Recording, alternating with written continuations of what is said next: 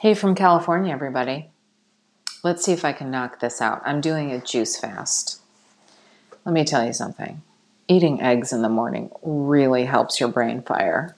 but it's very interesting, and I feel closer to the the veil, you know, or the veil is thinner when you're fasting to the world that we're of and not in. Okay, culture capture and womanhood. Let's talk culture capture. I define it, I use this term because it's just efficient for me.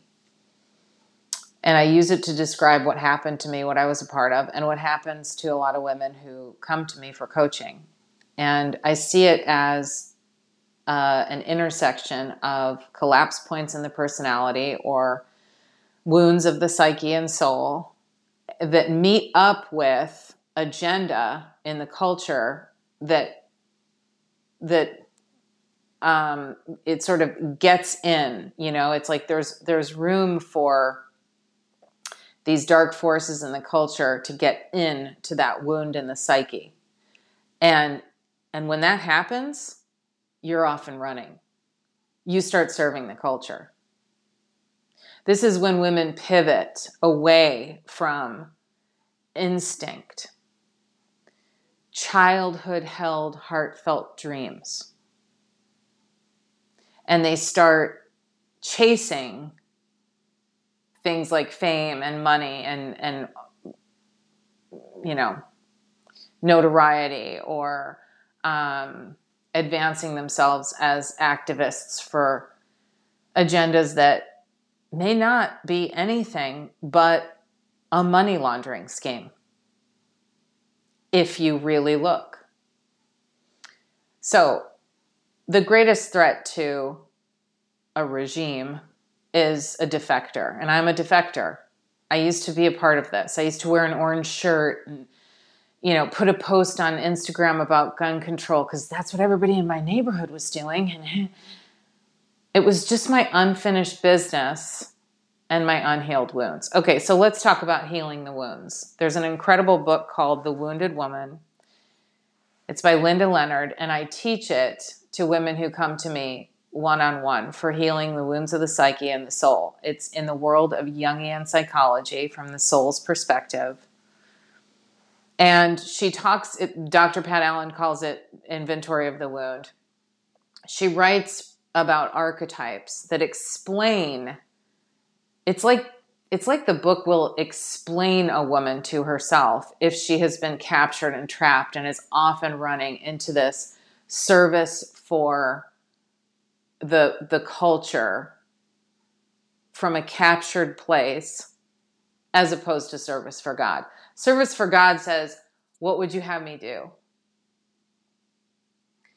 Service to the culture capture is, I'm I'm doing this and I can and I can and I will and I will.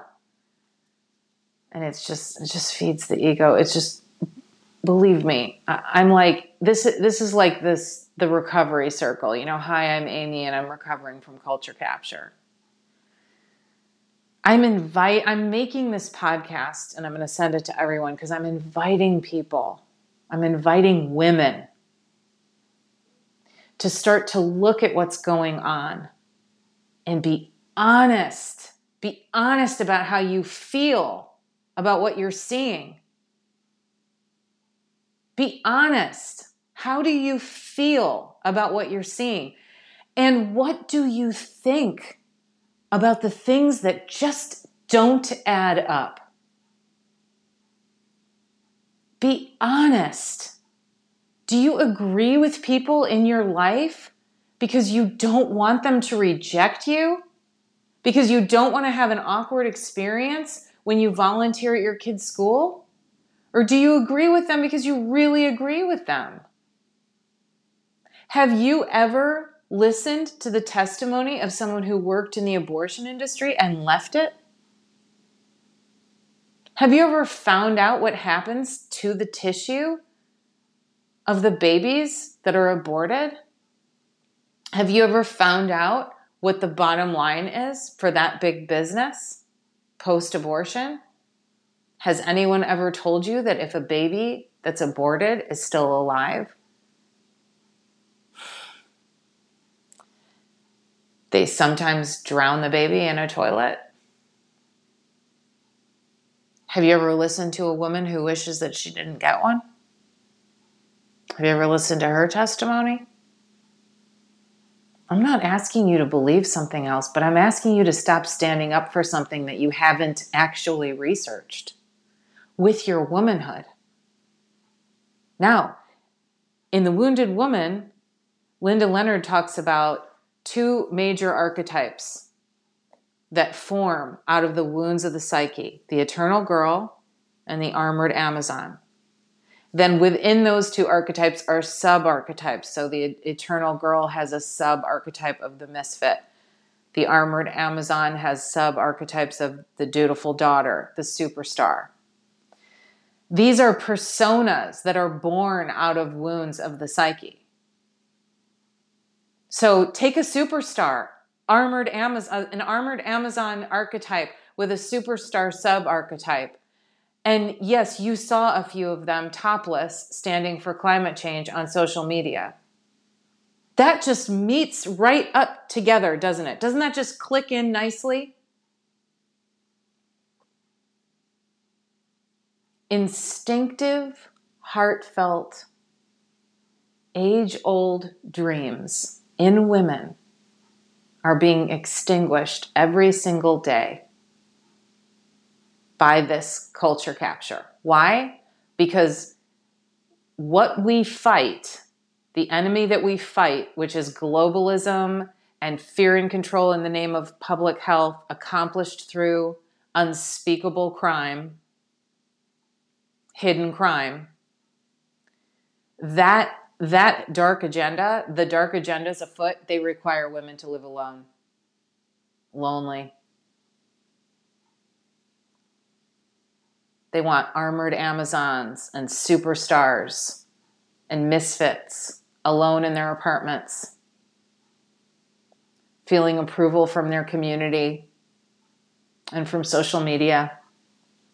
They don't want anyone to think through any of their agendas and see their end.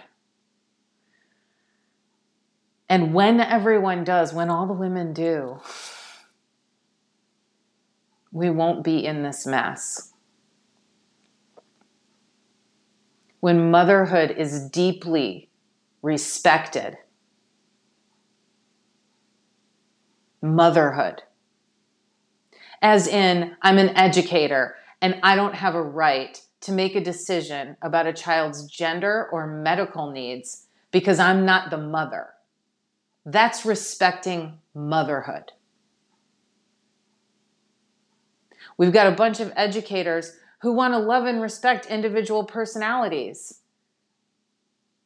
No, you need to respect motherhood. Take it from a stepmom. It's not an easy job. I don't always like it. But you know what? I really respect motherhood. And I, I hope that, that our kid's birth mother feels that. I really respect that she bled and she bore them, not me. And I wrote about this on Substack. It means a lot to me. It's the centerpiece of recovery from culture capture as a woman. And a lot of these armored Amazons and dutiful daughters and superstars and misfits and eternal girls that are running around volunteering for big pharma and moving the needle or so they think on climate change as though it really is is run by people who care about the planet and are not just laundering money through an agenda. Women who are doing this, it's almost a requirement to dismiss respect for motherhood. There, there's a, a picture of a woman at a, a rally and she's she's got written on her pregnant belly not a human not a human being. Because part of that agenda is to cause people to think that an embryo is not a human being.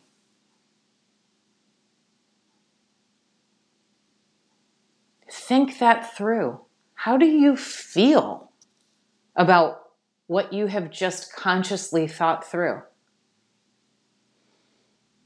It's impossible to get on board with this stuff if you actually allow yourself to feel what is your own responses to what is going on.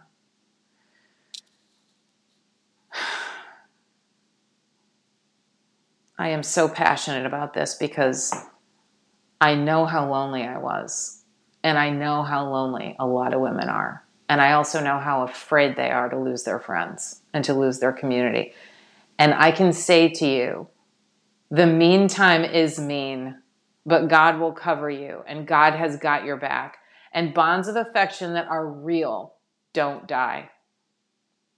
And bonds of affection that are over a false decorum and of fa- false movements and caring what people think and all that BS. The, you don't want them in your life anyway. The freedom that you will feel, the freedom you will feel when you are free of people that were in your life because you had bonds of affection over something phony, some phony movement. The freedom you will feel from that will be so satisfying and wonderful and then what comes beyond that is true, cherished freedom for where you live, for how it all happened, for what a grand experiment this is, what a grand and imperfect experiment it is, and how much it has worked so far and must continue to.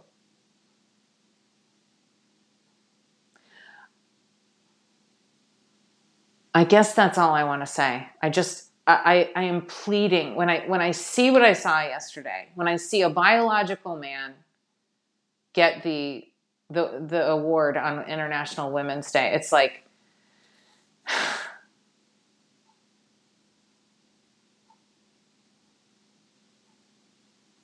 please consider how you feel about womanhood, how you feel about what is going on and be honest about it. It's not going to kill you. The sky's not going to fall. I'm living proof. My life is so much better. There are a lot of people in it and uh, that used to be in it and they're not anymore and that's okay. And I wish everybody well. A lot of things that I believed were false that was really hard. It was extremely disorienting. It was painful. The bonds of affection in my life, which are real, were challenged and they held.